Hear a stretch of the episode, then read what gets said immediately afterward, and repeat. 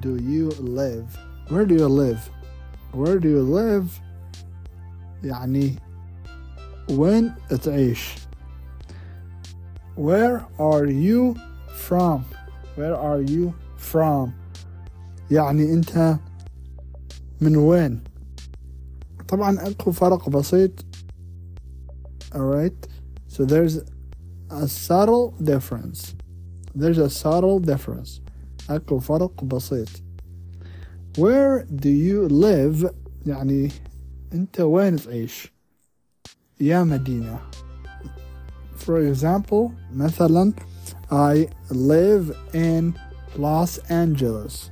يعني أنا أعيش في لوس أنجلوس بس إذا واحد يسألك where are you from?